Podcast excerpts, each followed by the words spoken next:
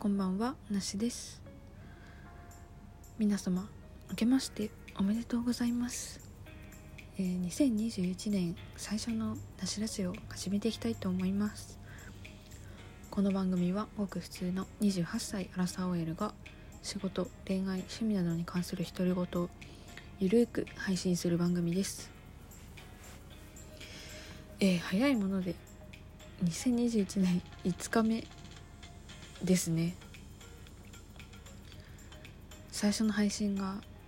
ちょっと遅くなってしまいすみません。いやーなんか三が日とかすごい暇してたんですけどなんとなくラジオを撮らなきゃってならならずで一応昨日が月曜日だったので去年ね年末たまたま月曜日月曜日月曜日の配信が続いたので、まあ、今回も月曜日に配信するかなんて思っていたんですけどいかんせん三が日引きこもって本当誰とも話さずに過ごしたものでで昨日もあ昨日が一応仕事始めだったんですけどあの特に電話する機会もなくて本当に喋らなかったのでいざ夜さてラジオを撮ろうと思って喋り出したはいいもののなんかテンションは低いわ。話はうまくできないわ。でなかなかにグダグダな収録しかできなかったので 昨日は配信するのを諦めました、え、そんなわけで新年最初の配信が1月5日となってしまったわけなんですけれどもなんか昨日撮った時はなんかもう今年の目標みたいな感じの内容を撮ったんですけどまあもうそれはてか、うん、なんかもう同じ感じでうまく話せる自信がないのでもういっそねゆるゆるフリートークでいきなりお送りしようかなと思います。いやーこれぞなしラジオゆるすぎる。うん。まあ年末年始はねあの年末の配信でも言ったんですけど年越しは関東に住んでいる妹と一緒に過ごしまして、えー、実家の新潟へは帰らずという形に落ち着きましたね。いや妹と2人であのいかに実家で過ごす大晦日に近づけられるか選手権みたいな感じでやってました。まあお刺身買ってあとカニをね買って結構いいやつを買いました。もうせっかくなんで。新幹線代も浮いたしねっていう気持ちでね。いいカニ買って2人で一生懸命解体して「紅白」を見ながら頬張っておりました。でまあ年越しの直前ぐらいに、まあ、実家に電話をして、まあ、テレビ電話しながら年を越しましたね。なんでまあ一応家族でワイワイしつつリモートではあるけれどもワイワイしつつ過ごすことはできたなと思います。でまあそのままあの妹の家で寝,、ま、寝て、まあ、翌朝起きてあの頑張って実家のお雑煮を再現してもうほぼ妹がやってくれたんですけどこれを母の味だと言いながら2人で食べてで妹は2日から仕事だったのであの、まあ、私は元旦のうちにじゃあねってことで自分の家に帰って2日3日とのんびり過ごしておりました。皆さんはどんな年末年始を過ごしたでしょうか？多分私みたいに帰省するの諦めましたっていう人多いんじゃないかなと思います。まあただその一方でね私の友達が結構 SNS を見てる感じ。実家に帰ってるなっていう感じの人が多くてちょっとなんかモヤモヤした気持ちも正直ありました。別に帰るのが悪いっていうわけではないとは思います。こればっかりはね、まあ、それこそねこのあとこね緊急事態宣言が出そうじゃないですか。うん。いやなんかそういう状況になって帰るのは正直どうなのかな。まあどうなのかなって思うだけで別に禁止されてるわけじゃないんで結局は自己判断ですけどいやまあそうなった以上はねちょっとねって思いますけどまあ当時はね別にそういうわけではなかったのかな。まあ、一応自粛してみたいな感じではあったあったですけどね。まあでも結局そこは、まあ、ご家族の判断というかね。別にお家にあのおじいちゃんおばあちゃんがいないとかなんかねいろいろねそれぞれのご事情もあるでしょうからね。悪いとかはないんですけど、まあ、我慢した身としてはうわみんな帰ってんじゃんなんだよ羨ましいってちょっと思っちゃいました。本音としては。いやまあまあまあこればっかりはね。本当に難しい問題ですよね。なんか自粛っていうね結局自分次第みたいなところあるのでね。うん。まあちょっとねそういう気持ちもありつつね過ごしました。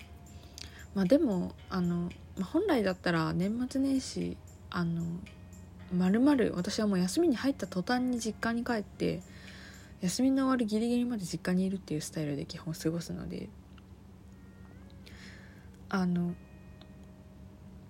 本来だったら会えなかった、まあ、彼と会ったりとかができたのでまあそれはそれで良かったのかなともちょっと思ったりもします。わかんない。向こうがどう思ったかはよくわからないですけど。なんでね私的にはちょっといつもと違う年末年始でした。いやほんと自分家でね箱根駅伝を見てるの不思議でしょうがなかったですね。というかその駅伝の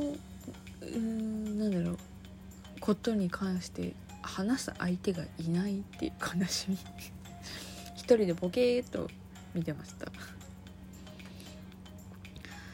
うんそんな感じでしたね年末年始は、うん、特に変わったことはありませんでした。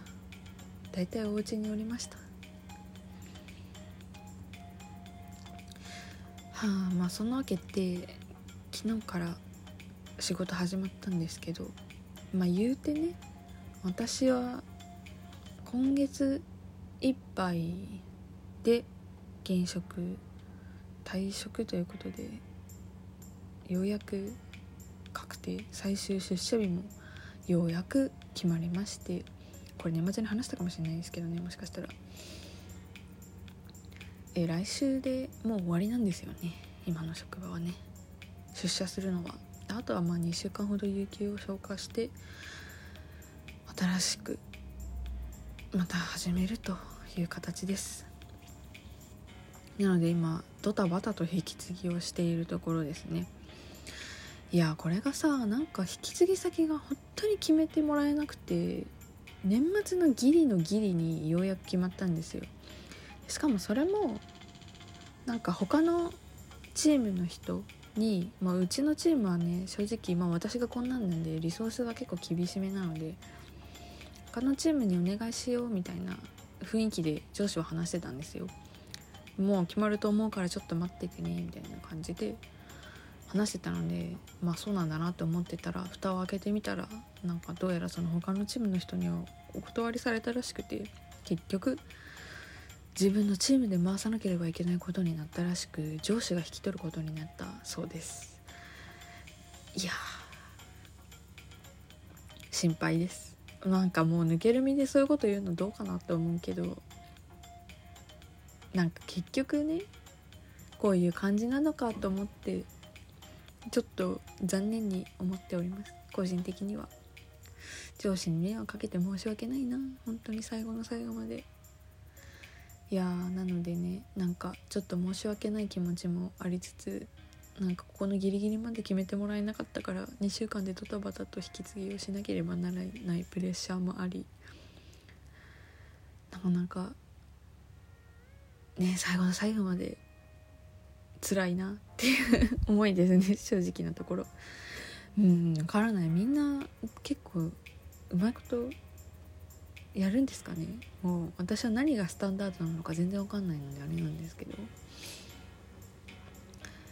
まあ残された人たちは大変だろうなと思いつつまあ同期はもういなくなってしまったら関係ないんだから気にすることないさと言ってくれています。同期に引き継ぐことになったんですけどねいろいろこまごまと。そんなこんなでまだね来週で終わるっていう実感が全然なくてそんな感じでまだドタバタしてるので。本当にないしなんか緊急事態宣言が出そうなので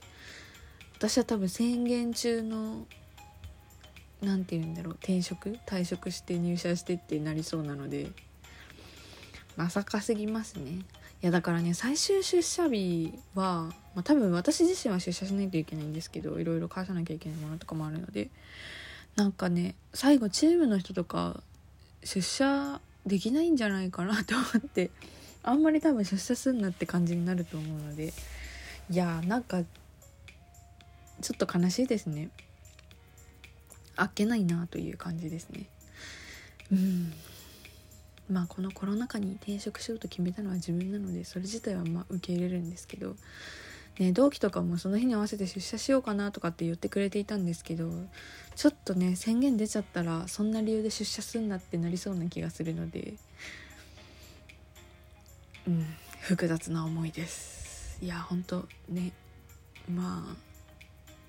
しょうがないんでしょうけどね。この今の状況を見てるとね。うん。